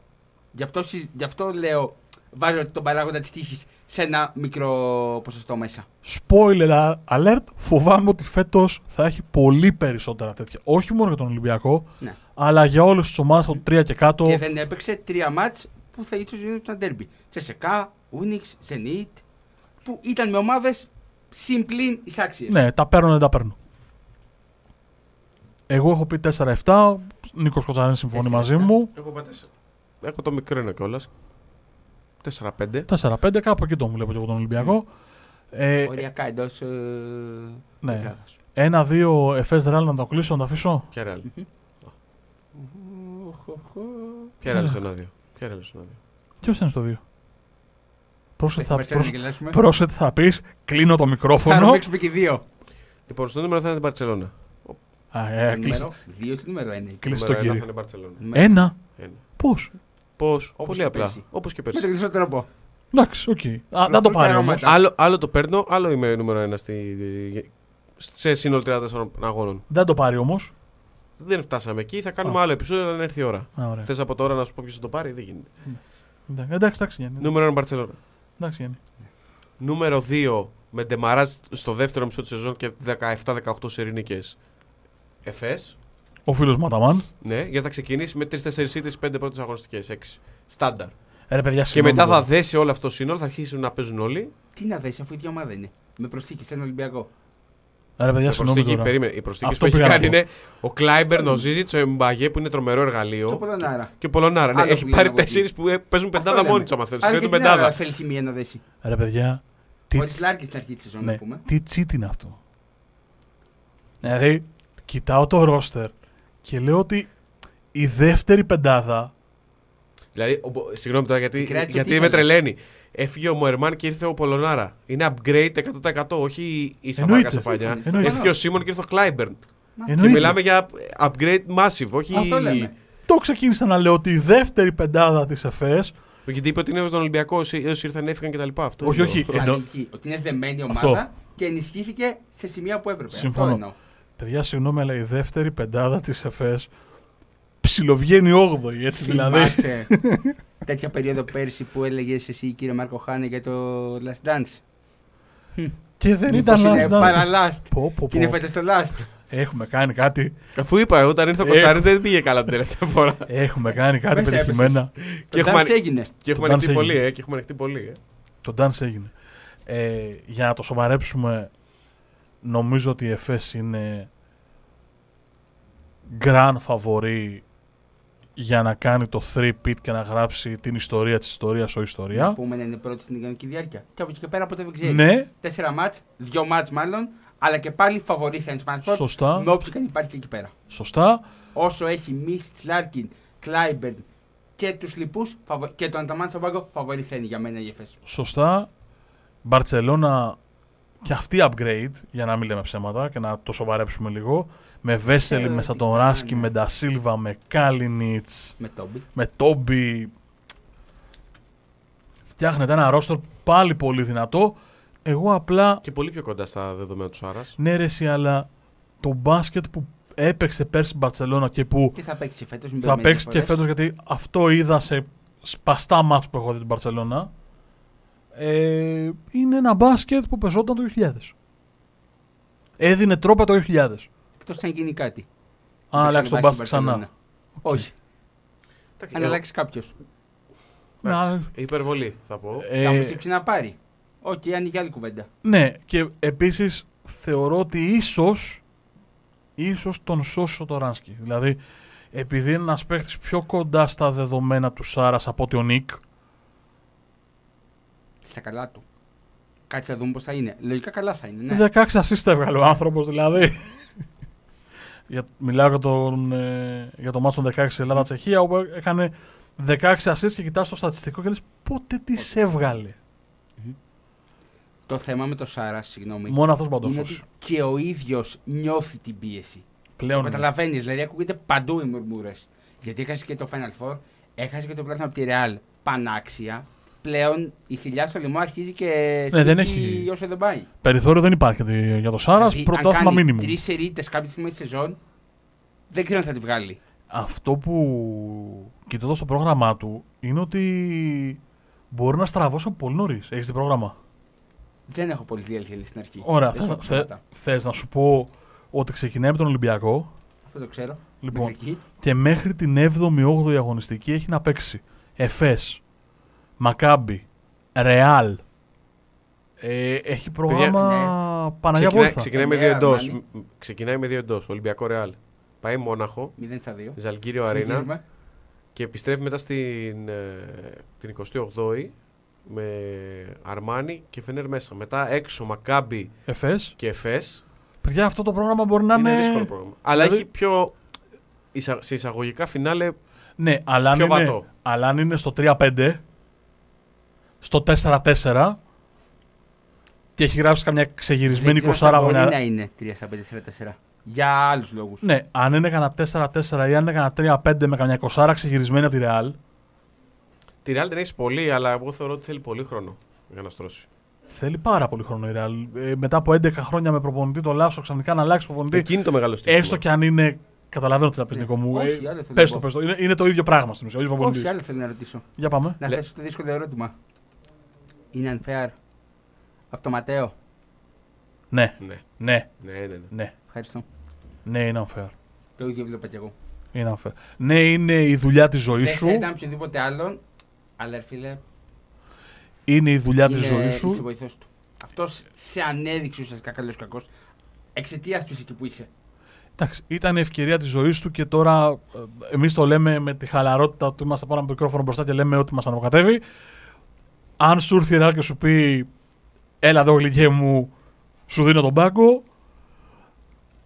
Και η αλήθεια είναι Αλλά ναι, ότι Εγώ έκανε πολύ καλό κοουτσάρισμα πέρσι τελικούς. ναι. Ο Ματέο, που Ναι. ήταν ο, σε, όλο, σε όλη τη σειρά των τελικών Εντάξει, του απλά Μπαρτσελόνα ο θα ίδιος. πούμε, να πούμε ότι πέρσι είχε υποστεί το έμφραγμα ο Λάσο, δεν είχε απολυθεί στους τελικούς. Σωστά. Φέτος είναι το unfair και αν με ρωτάς, δεν θεωρώ ότι έχει την προσωπικότητα σε βάθος σεζόν για να επιβληθεί, παύλα εμπνεύσει, παύλα διαχειριστεί το ρόστερο το οποίο έχει Και αυτή τη στιγμή έφερε στα και δύο χέρια του. παιδιά που δεν γίνεται πιο εύκολα. Λέγε με Χεζόνια και Μούσα. Και Σέρχη. Ο Σέρχη εντάξει. Εντάξει, είναι για να Εννοώ το. από θέμα να σου κάνω λίγο όπα τα πολιτήρια. Χεζόνια ειδικά εύκολα στα Αυτό κάνει λέω. όπα. Γιατί ο Μούσα πίσω πάει. Πώς είναι σου. Σωστό και αυτό. Σωστό και αυτό. Και συν ότι έχει και ε, παιδιά τα οποία ώρες ώρες είναι και μια αλλοφυγόδικα, όπως λέει ο συνομιλητής μου σε αυτό το podcast, Μάρκος Χάνα. Ο να κανονικός νεολοφυγόδικο έφυγε. Εντάξει, πάμε Να παρακάτω. θέσει νερό στο Μαρκοχάνα. Για πάμε. Τι είναι αυτό που έχει γίνει με τον Ρούντι που τον κάναμε ξαφνικά ΣΕΟ. Παιχταράς. Είμαι ο Αλλά πρώτο. ξαφνικά έχει γυρίσει όλη η Ελλάδα και τον αποθεώνει. Είμαι ο πρώτος που έχω πει ότι δεν τον γουστάρω γιατί του, μου χρωστάει και του χρωστάω. Πολάκης και πλιστάκης. Αλλά ρε παιδιά, αυτά που έχει κάνει στο Ευρωμπάς δεν υπάρχουν. Σίγουρα. Δεν υπάρχουν. ηγέτης. Ρε παιδιά, τώρα υπάρχει μάτς τώρα με τους Φιλανδούς που είναι η, η Ισπανία έχει γυρίσει το momentum, είναι τρεις πόντους πάνω, τέσσερις από το μείον 15 και φεύγει ο Ρούντι τώρα, είχε το καψούρα ας πούμε στα 38 38 του και φεύγει στην πλαϊνή γραμμή να βγάλει, να σώσει μπαλιά, να μην βγει out, φανταστείς, τη σώσει κάτω από τα πόδια και πάει και Βάζει καρφώνεται τρίποντο μετά. και πάει και καρφώνεται στο τρόλεϊ που έχει της, ε, την κάμερα. Ε, δεν μπορείς να μην του δώσεις το respect τώρα. Έκανε τρομερά πράγματα. Σίγουρα. Πέρα το μετά από ένα σημείο τα κόλλαγε από παντού. Δηλαδή Ναι. έπαθε ένα πράγμα που δεν υπάρχει. Που το είχε Θυμήθηκε λίγο το Ναι. Ρούντι του 2005. μπράβο στα πρώτα χρόνια, αλλά τώρα τελευταία δεν μας το πολύ έδινε. Ήταν Ναι. λίγο εχέμηθο. Ε, εντάξει. Δεν πάμε να τον παραδεχτείς. Το αυτό που έχει κάνει, ειδικά φέτος, είναι αδιανόητο. Μμμ. Το θέμα είναι αν το ντουέτο στα point guard, όσο και αν είναι τεράστια η εμπειρία τους και η ποιότητά τους, μπορεί να τα ανταπεξέλθει πλέον. Συμφωνώ απολύτως. Σέρχι, ίδιο, ίδιο Σέρχιο. Ο Ροντρίγκες Ο και Τσάτσο ο μπορεί Γιουλ. είναι 20λεπτο, τα άλλα 20 θα τα βρει λίγο από William Scott, λίγα από. Να πούμε ότι Αλοθέν, Γκος, Χάγκα, Φερνάντες, Αμπάλδε και Ράντολφ είναι εκτός για την αρχή. Είναι τραυματίες. Ναι. Βάλτε Το- και αυτό στην εξίσωση. Βάλε και τον Κοζέρ που ξαφνικά εκεί που δεν τον περιμένεις να εμφανιστεί και θα στολίζει τρίποντα. Θα σου παίξει δύο άμυνες γιατί το Final Four το πήρε. Το είναι τελικό. ναι, έχει πόντο ο Γιάννης αυτό που λέει όμως ότι Σε μια σεζόν Γιουλ, δεν ξέρει πώς θα βγει. Σέρχι και Νάιτζελ Williams Γκος, οι οποίοι είναι και οι τρεις επιρρεπείς, είτε λόγω ηλικίας είτε λόγω πραγματικής ε, επιρρέπειας εντός εισαγωγικών σε τραυματισμούς, εκεί στο 1-2 μπορεί να δημιουργηθεί πρόβλημα. Υπάρχει και ο Χάγκα, υπάρχει και η Αμπάλδε, Αλοθέν. Κάπου θα Ε, τα βρει ναι. νομίζω. Και, Ε. και η αγαπημένη ατάκα αυτού του podcast στο μπάσκετ. Πού είναι το μέγεθος, ε, Μάρκο; Πού είναι το μέγεθος της Ρεάλ. Α, το Νάσο. Νομίζω γενικά Στην στο περιφέρεια Ρώσο. γενικά. Εντάξει, όταν είναι. ο- Ναι. Οκ, Χάγκα, δεν έχει Τσάτσο, το. Κοζέρ. Γιουλ, Κοζέρ, Williams Γκος. Είναι ο Γιουλ και ο Σέρχι. Δεν πειράζει, ας μην Εντάξει. έχουν μέγεθος. Δεν τρέχει τίποτα. Μέγεθος τους δώσουν οι υπόλοιποι. Ναι, δεν, δεν, δεν, δεν τρέχει και τίποτα. Είναι ο Σέρχη και ο Γιούλ. Δεν τρέχει και τίποτα. Αλλά Παίξεις και Ναι. διαφορετικά σχήματα με Μούσα στο 2 και Ζώνια Σωστά. στο 3. Δεν θα παίξουν μαζί αν αυτό ρωτάς. Όχι. Ε, ήταν άλλος προβληματισμός. Νομίζω τώρα απαντήθηκε. Καταλαβαίνω ότι λες, δεν θα παίξουν μαζί όταν θα είναι. Στις στιγμές που θα είναι ο ένας από τους δύο προφανώς, γιατί δεν βγαίνει αλλιώς. Τα κορμιά θα είναι και Αμπάλδε και Χάγκα και Στη διάρκεια που Γιαμπουσέλε. ποστάρουν θα έχουν θέμα. Ναι, Αλλά δεν είναι πολλά. Αν παίξουν μαζί. σκέψου ότι και ο Ντέκ έχει το κορμί να αντέξει στο 3, και ο Γιαμπουσέλε και ο Χάγκα. Και Και η ζώνη Ζώνη ακόμα αδύνατο και παιδί ο είναι. δεν- Μούσα. Ναι, και ο Μούσα. Και εντάξει, τώρα να συζητήσουμε από κάτω ότι έχει που αρκετά Ταβάρες, παιδιά. Εντάξει. τώρα- Τώρα, εντάξει. έχετε συνειδητοποιήσει, Άστο να πάει άστο. έχετε συνειδητοποιήσει ότι επειδή μιλάμε για τη Real, μετά από 12 χρόνια δεν θα δούμε JC Κάρολ. Δεν θα δούμε Λάσο, ρε φίλε. Θα Δηλαδή, δούμε και Λάσο Αυτό και είναι το Κάρολ. σημαντικότερο. συζητάμε ότι με έπαιρνε. ε, Μου λέει η γυναίκα μου πότε παίζει τη ρέλα πάνω να δούμε τον Ταβάρος στο Λάσο. Πήγαινα και έβλεπα και Παναθηναϊκό και Ολυμπιακό μια τετραετία τώρα. Έβλεπα και Παναθηναϊκό και Ολυμπιακό εντός, γιατί είχα τη γυναίκα μου που μου έλεγε Θέλω να πάω να δω το Λάσο και τον Ταβάρε. Τι θα κάνω εγώ φέτος; Ωραία, ρε, φέτος. Και ο, Λα- Θα δούμε ωραίο μπάσκετ. και, χειοτήρια. και ο Ναι. Λάσο τον έχει οδηγήσει και στη μεγαλύτερη κολοτούμπα που έχει γίνει σε αυτό το podcast. Έτσι. Ξεκάθαρα. Ξεκάθαρα. Μην δείξεις το Πολλούς. μικρόφωνο, ψυχραιμία. Από εμάς. Όχι, όχι, παραλίγο, παραλίγο. Όχι, εγώ, εγώ. Είπες Λάσο κολοτούμπα, τώρα πήγα να στείλω μικρόφωνα ε, για βρούβες. Ωραία. Ε, εγώ λέω ότι η Ρεάλ θα είναι στο 1-2. Συμφωνώ. Μάλλον Μαζί. προς το 2, αλλά έτσι κοντά. Μαζί με την ΕΦΕΣ. Να δούμε λίγο, επειδή γράφουμε αρκετή ώρα και δεν έχουμε βάλει στην κουβέντα την Αρμάνη, η οποία ενισχύθηκε. 3-4, Τη Φενέρη, η οποία έχει αλλάξει προσανατολισμό πλέον. 3-6. Κάνα αποφώνηση να φύγουμε. Συμφωνώ. Και τη Μονακό. Η δυσάρεστη έκπληξη, 4-7. η δυσάρεστη έκπληξη της Ευρωλίγκας. Η Μονακό. Ναι. Ω, πανίγεται καλό στα παιδιά. Παιδιά δεν μπορώ να τη δω να μπαίνει οχτάδα. Πω πω σιωπή, πω. Λες και έχω πει. Έτσι. Αν Η μου δικιά μου- έλεγες από τις 7 θεωρητικά σίγουρες ποια μπορεί να μείνει έξω, θα σου έλεγα πρώτα τη Φενέρ γιατί είναι καινούργια ομάδα. Μετά ίσως τον Ολυμπιακό και μετά τη Μονακό. Ωραία. Να το πάρω πάνω μου. My view. Να το πάρω πάνω μου. Κουβάλα το. Λοιπόν. Εφές Ρεάλ Μπαρτσελώνα. Τις αφήνω στην άκρη. Βάλε να βάλω και το Μιλάνο. Τέσ- Τέσσερες Ζωή να έχουν. ζωή να έχουν. Πάμε. Ο Ολυμπιακός. Φενέρ. Και μετά για δύο θεσούλες έχουμε τα εξής. Βίρτους, Παρτιζάν, Μονακό και ποια θα βγει; Βαλένθια. Βαλένθια, γιατί πάντα μία από το δεύτερο ράφι, μία πάντα κάνει ένα. Νομίζω ότι Παρτιζάν. Παιδιά, Μακα- γιατί βάζουμε την Παρτιζάν στο Μακάμπι. πρώτο ράφι. Γιατί βάζουμε Δεν την την έβαλα Παρτιζάν στο πρώτο ράφι; Μα την έχεις βάλει μέσα. Στο 8. Βασική, Στο- βασική στο- διεκδικητή τη Οχτάδα. Δεν είναι, είναι από το Όχι, όχι. δεύτερο ράφι. Στο θα είναι εφτά- ταβάνι. στο θα έχεις 7-11. τρυπήσει το ταβάνι να μπει στην Οχτάδα. Στο 7-11 την έχω. Έτσι νομίζω και εγώ. Στο 7-11 την έχω, ξαναλέω. Στο Μάρκο, 7-11. σαν τα λε, έτσι να Sorry, ζήσει αλλά είπε, σήμερα. από το, συγγνώμη, είπε από το 4 και κάτω, είπε τις πρώτες θέσει και από εκεί και πέρα. Άρα τις θεωρείς ότι ε, παλεύουν για την Οχτάδα. Είναι εισάξει. Είπα 4. Τις άξιες. Είπα 4. Φενέρ Ολυμπιακός 5-6. Και Κάπως μετά έτσι. από το 7 μέχρι το 11 Βρείτε τα. βρείτε τα. Μπράβο, όπως τα λέει. Αν έπρεπε να βάλω τρεις ομάδες για δύο θέσεις, θα έβαζα όχι με αυτή τη σειρά, αλλά αυτές τις τρεις. Τη Virtus, η οποία έχει προπονητή. Ναι. Ξεχνιόμαστε. Και ρόστερ. Και ρόστερ. Αλλά και αυτή έχει πολλά μεγάλα ονόματα Σωστά. και λίγο θα γίνουμε Έχει προπονητή. μακελιό. προπονητή. Σίγουρα. Δεν έχουμε πέντε να πω εγώ. Έχει προπονητή.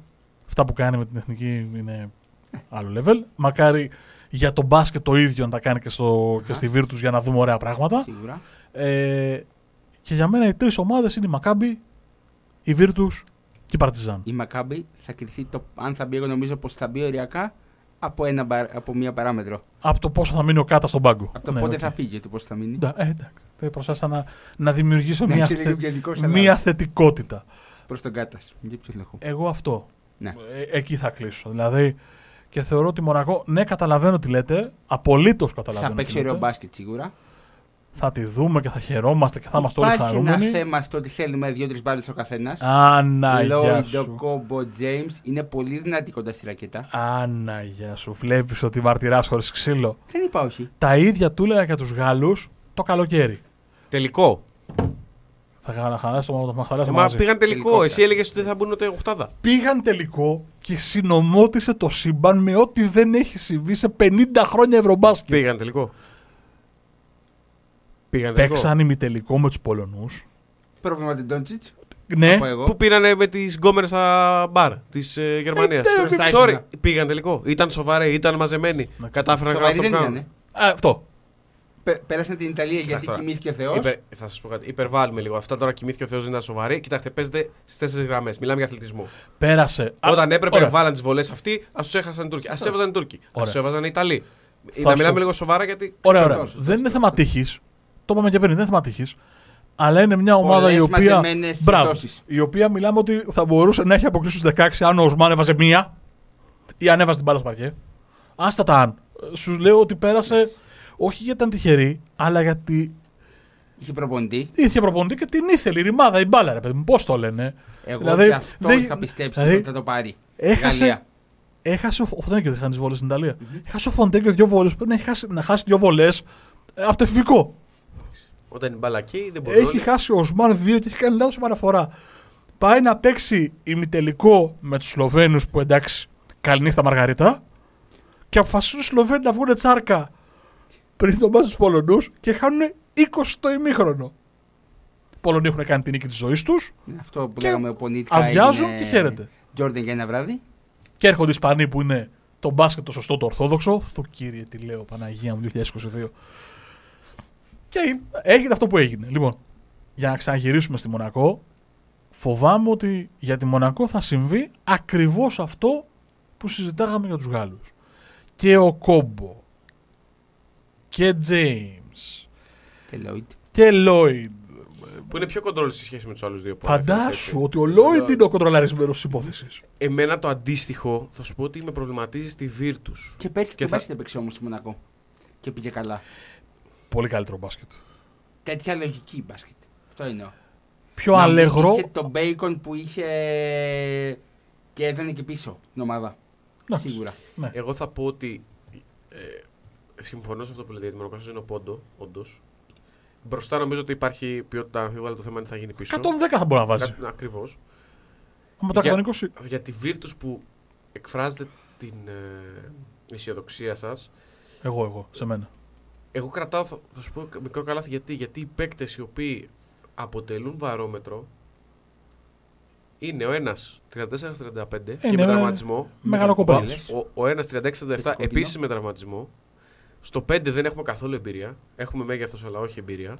Καθόλου. Έχει ηγέτη μου είναι στο Ντόσιτ. Έχουμε ένα τεσάρι. εδώ. Έχουμε ένα τεσάρι. Ο Σεγγέλια θα μπει στην πορεία γιατί είναι τραυματίας.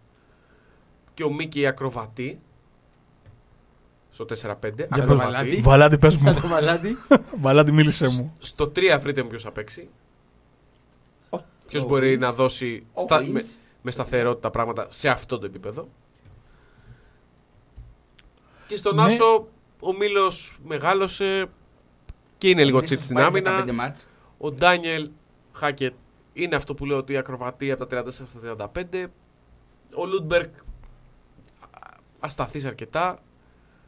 Εντάξει, τίμιοι Μάνιον, Παγιόλα και Ρουζιέρ, τους, τους δύο πρώτους είδαμε και με την Εθνική. Αλλά εδώ είναι Ευρωλίγκα, μην το Άρα ξεχνάτε 15η παιδιά. Virtus. Τι; Άρα 15η Virtus. Όπως μας τα Εγώ, λέει. εγώ δεν θεωρώ ότι είναι φαβο... αυτή, δεν τη συγκαταλέγω σε ομάδα για την οκτάδα. Εγώ νομίζω αυτή με τη Μακάμπι θα παλέψει μια θέση. Και εγώ συμφωνώ. My view. Θα, θα βάλω και την Παρτιζάν μέσα γιατί έτσι. Έτσι για να τους πάω στα νεύρα. Αλλά ναι. Αυτό. Παρτιζάν, οκ, ναι. αυτό. Μπορεί. Η Μακάμπι έχει μαζέψει πολλούς μυαλοφυγόδικους. Ναι, Και ναι, ναι. ναι, Ανοίγεσαι είναι. πολύ και με... Όχι, Με αυτή όχι. την Μου ομάδα δημιουργείς ή θα βάζουν ερωτηματικά 100 στη σε κάθε σκέψη μου. ματς, Ή που θα παίζουν μπουνιές σε κάθε ματς. Ναι, δεν πραγματικά. υπάρχει. Η Μακάμπι μου θυμίζει αυτό που λέγαμε για τη Μονακό πέρσι ότι είναι πάρα πολύ εκεί και ότι έχει πάρα πολλούς τρελούς. Το θέμα είναι αν όλοι αυτοί οι τρελοί μπορούν να γίνουν ομάδα. Βλέποντας το έστωρο αυτό, ήθελες να ποινικέρει τη Μακάμπη; Ναι, ρε, εσύ.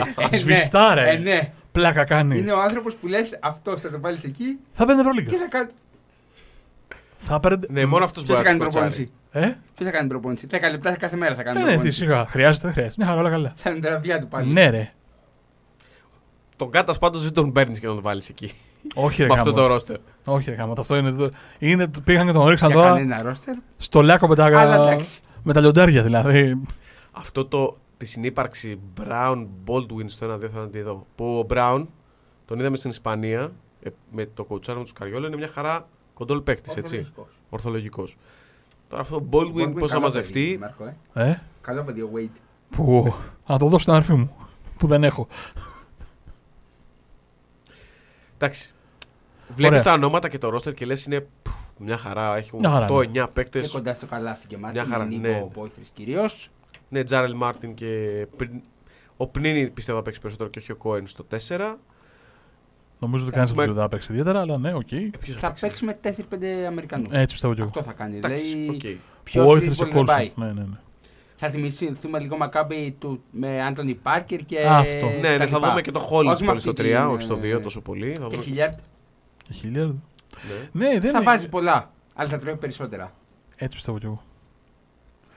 Αλλά είναι αυτό. Θα, θα κάνεις ζημιές, θα είναι ρυθμιστής. Γι' αυτό λέω. Η αίσθησή μου είναι αυτή. Νομίζω πως οριακά θα μπει στην Οχτάδα. Μάλλον τρώγοντας τη θέση της Βίρτους. Ε, Επιμένεις, τη βάζεις τη Μονακό μέσα εσύ, ε. Τη Μονακό, ναι. Τη Μονακό σου λέω ότι θεωρώ πιο πάνω, πιο σίγουρη και από τον Ολυμπιακό και από τη Φενέρ. Στα μάτια μου. Οκ. Αν γίνει δηλαδή, αν σπάσει η Εφτάδα, δεν θα σπάσει τη Μονακό. Νομίζω εγώ. Μια ψυχή είπε ότι κρατήστε την Άλμπα, μην είναι η έκπληξη. Θέλω να στοιχειοθετηθεί. Εμένα μου αρέσει αυτή η ομάδα. Θέλω να στοιχειοθετηθεί. Σε παρακαλώ. όλους. Ξέρεις τι, αυτό θα είναι, θα είναι αυτό που λέμε, όπως λέγαμε πέρσι εμείς οι δύο. Κάθε ήττα Μπαρτσελώνα είναι καλό του μπάσκετ, κάθε νίκη της Άλμπα είναι καλό του μπάσκετ. Ναι, συμφωνώ. Από- Συμφωνώ. Από πού και ως πού. Την θα άλμπα θα την κυνηγάς, θα είναι τη μια βλέπεις. πολύ ωραία ομάδα. Αυτό. Έχει ένα πλάνο 7-8 χρόνια τώρα. Ρενέσες, Ισραήλ Γκονζάλες, ο οποίος είναι λίγο μαθητής και δάσκαλος. Έχει την αγάπη τη δεύτερη πέρα από τον Μπάρον, τον Μάντο το Λό. Θα είναι μια Και ομάδα. πολλούς ακόμα. θα είναι μια ομάδα που αν δεν υπάρχει Ολυμπιακός Παναθηναϊκός την ίδια ώρα, όσοι Λέξη. έχετε είτε το EuroLeague TV είτε το συνδρομητικό, γυρίστε δείτε τι, είναι πάντα δύο ώρες κερδισμένες από τη ζωή σας. Αυτό. Δεν θα κερδίσει Είτε πολλούς. χάσει με 10 είτε Ναι. κερδίσει με 10, θα δεις αυτό το ίδιο πράγμα. Ωραίο μπάσκετ γρήγορο. Θεαματικό μπάσκετ. Παίκτες που ξέρουν τα βασικά πολύ καλά γιατί έχουν προπονητές για να τους τα μάθουν. Αλλά 15η. Και κρατήσει. Όχι. Εντάξει. Άρα 10-12 λέω εγώ. Απα, πα, Και πα, αυτή. πα. Να σου πω, έχεις βάλει τη Μονακό μέσα, τη Virtus μέσα, τη Μακάμπη μέσα. 10-12 είπα. 10-12 την άλλη 10-12 την Άλμπα, περιμένετε να τελειώσω. Ναι. Την Παρτιζάν την έχεις βάλει τελευταία. Όχι. 9-10. Ποια θα βάλω προς το τέλος; Το φίλο στον Αντρέα Τερικέρι. Δεν Το τον βλέπω έχουμε. για πολύ χαμηλά. Όπως βλέπεις, δεν τον έχουμε αναφέρει καθόλου γιατί τρεις χρονιές σε συζητάμε. Από το πουθενά. Ο Τρινκέρι που είναι αποδυναμωμένη μπάγκερ που κάνει, που ράνει και μετά είναι στους 8 και λες: Κοίτα ρε τον Τρινκέρι πάλι. Ναι. Δεν λέω τίποτα. Συμφωνώ, αλλά αυτή τη φορά, τρίτη φορά να με εκθέσει ο Τρινκέρι δεν το κάνει. Το πέντε πάνω μου εγώ λοιπόν. Και λέω ότι ίσως είναι και πάνω από την Bayern η Alba. Α, τόσο πολύ. My view. Κοίτα ρε τι του έχει κάνει ο Τους Μάουντολό, πέντε παιδιά. σεζόν. Μην το ξεχνάμε. Κοίτα τι του έχει κάνει ο Μάουντολό, παιδιά. Μιλάμε τον Το έχει. έχουμε και πολύ. Ε; Κρατήσει ένα όνομα προσίντα. Ο Ιταλός που έχει πάρει η Alba λένε ότι είναι Wonderkid. Ωραία. Α δούμε. Κύριε Αλessandράτο, μας το καλύψαμε. Έχετε... Σας βλέπω προβληματισμένο. Γιατί; Για την Bayern. Δηλαδή, δεν ξέρω με το ρόστερ που βλέπω αυτός ο Τρινκέρι πώς μπορεί να τα καταφέρει. Δηλαδή. Τι, μπορεί, τι λαγούς μπορεί να βγάλει. Μόνο με τον Λούσιτς. Να τραβάει η κουπί. Εγώ δεν θα εκτεθώ. Θέλει να τα πει, Εσείς αλλά κρατιέται. κάντε ό,τι σας φωτίσει ο Πανάγαθο. Εγώ δύο χρονές εκτέθηκα.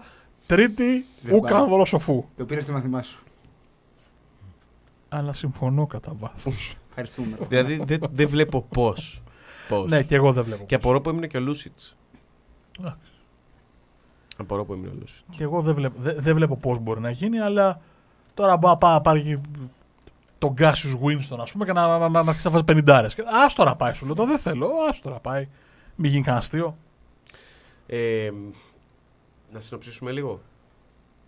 Παναθηναϊκό. Γιατί έχει περάσει και μία ώρα και από τη στιγμή που ξεκινήσαμε και πολλοί κόσμοι μπορεί να έχει χαθεί. Ωραία. Καλύτερος, ορθολογικός, ταβάνι το 12. Ολυμπιακός. 10-12.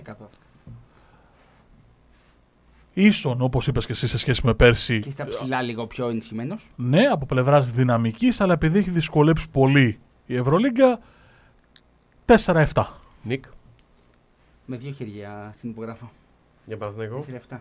Νομίζω όπως θα λέει και ο Μάρκος, κάπως έτσι. Παναθηναϊκός γύρω στο 10-11-12, Ολυμπιακός λίγο κάτω από την τετράδα. Ή οριακά τετράδα. 10 είναι για να πανηγυρίζει. Εγώ όπως το έχω στο μυαλό μου θα πω ότι επειδή περιμένω μικρές διαφορές από το 8 στο 12 και από εκεί και κάτω το χάος. Όχι Πιστεύω απαραίτητα ότι- χάος. Ναι, καταλαβαίνεις. Η Ζαλγκύρη μόνη της και οι άλλοι κάπως θα παλεύουν, νομίζω εγώ. Ζαλγκύρη Μπασκόνια, παιδιά για μένα είναι φαβορή για forecast 17-18. Η Πασχόνια θα πάρει δύο παίχτες κάπου στον Νοέμβριο. Η Δεκέμβριο, μπορεί να Βαλένθια, ανέβει λίγο. σε, η Βαλένθια σε σχέση με τα προηγούμενα χρόνια δεν μου μοιάζει το ίδιο ικανή. Βαλένθια είναι κάτι σαν την Άλμπα. Ωραίο Ναι. μπάσκετ, ευχάριστο στο μάτι, θα κάνει νίκη, θα σου κάνεις κάτι διπλά που δεν θα περιμένεις. Πάντα θα κάνουν. Αλλά δεν νομίζω ότι θα είναι. Ακριβώς πάντα αυτές οι στην ομάδες θα είναι οι λεγόμενοι. Fun to watch. fun to watch και οι ρυθμιστές. Γιατί θα κάνουν κάποια, κάποιο αποτέλεσμα που θα, θα λείψει.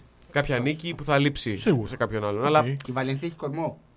Ναι, Βασικό για ομάδες ε, εκεί τριγύρω. Γύρω στην Σωστόν. οκτάδα. Δεν μου γεμίζει το μάτι. Μπορεί να α, κάνει πολύ περισσότερες ζημιές από ό,τι έχω στο μυαλό μου, αλλά την κατατάσσω στο δεύτερο-τρίτο. οκ. Όχι δεύτερο, λέω. Γύρω στο 9-11. Δεύτερο-τρίτο Θα πω εγώ. group δυναμικής. Οκ, οκ, μαζί σου είμαι. Δεν θα το. Δεν θα τα χαλάσουμε σε αυτό. Ε, Θα συμφωνήσω στο. Εγώ είπα απλά επειδή περιμένω μικρές διαφορές στο 9-12, γι' αυτό ανοίγω λίγο το forecast για τον Παναθηναϊκό. Ε, θα συμφωνήσω για τον Ολυμπιακό. Είπαμε ίσον. Και είμαστε ωραίοι. Και τα ξαναλέμε στα playoff που δεν έχουμε πετύχει ούτε αμορτή. Ναι. Και, Για- μπαίνουν, και μπαίνουν λέει στα playoff όλες αυτές που πάμε. Δεν, δεν βλέπονται. Εντάξει, 4-5 θεωρητικά είναι δεδομένες. Αλλά κάπου θα γίνει κέντα. Όπως κάθε χρονιά. Λοιπόν, πού μας ακούει ο κόσμος; Περίμενε, περίμενε. Όπα, όπα, όπα. Όπα, θες καλή Να πρόληψη. μην ευχαριστήσουμε τον καλεσμένο μας, τον άνθρωπό μας που έρχεται μας- κάθε χρόνο εδώ πέρα. Πού μας ακούει ο κόσμος και μετά θα πούμε τα ευχαριστώ. Α, θα το κάνουμε ανάποδα. Ε, Ε, δεν- εντάξει, κατά, καλύτερα στείλετε τώρα, καταλαβαίνετε τι γίνεται. Μας ακούτε λοιπόν στο Spotify, στο Podbean, στα Apple Podcasts, στα Google Podcasts, γενικώς σε όλες τις πλατφόρμες αναπαραγωγής των αγαπημένων σας pods. Παλαταφόρμες, το ακούσατε Αυτό όλοι πήγα έτσι. να πω, είδατε πώς το έσωσε έτσι. κόκκοτας. Μας βρίσκεται στα social media, σε Facebook, Instagram και Twitter. Εκεί ανεβαίνουν και τα επεισόδια και τα κείμενα τα οποία γράφουμε. Εμείς οι φίλοι μας, ο, ο κύριος Κοτσαρίνης δεν έχει γράψει ακόμα. Μας Το- έχει ξεφύγει, θα το πιάσουμε όμως. τον προκαλώ εδώ ανοιχτά Ε. στο κοινό και τον ευχαριστούμε παράλληλα για την παρουσία του εδώ για ακόμα μια χρονιά. Ελπίζουμε να μην είναι ναυάγιο όπως πέρσι. Εγώ σας ευχαριστώ που μου κάνετε την τιμή να είμαι εδώ κοντά σας. Μάρκο, τελικά ξέρεις μπάσκετ, αυτό είναι το συμπέρασμα. Ναι, ναι, αυτό, αυτό. Ξέρω μπάσκετ. Κα- Κάτι ξέρω, κάτι ξέρω. Κάτι ξέρω. ΒΚ έχει πει. Ναι, ναι, ναι, στο ΒΚ. διάγραμμα. Ναι, ναι, ναι, ναι, ναι, ναι, έχει υποθεί αυτή η ατάκα. Τέλος πάντων. άστο. Ε, αν έχει τα guts, θα γράψει από κάτω να δούμε τι θα γίνει. Θα βγει, θα βγει. Θα βγει, θα βγει, λες, ε. Ήταν το 68ο επεισόδιο του Sport Journeys. Φτάσαμε τα 68, ε. Βγαίνουμε σύνταξη. να μετρήσουμε τα ένσημα. Μέχρι την επόμενη φορά από τον Γιάννη Αλessandratο. Και το Μαρκοχάνα. Να είστε καλά. Γεια σας. σας.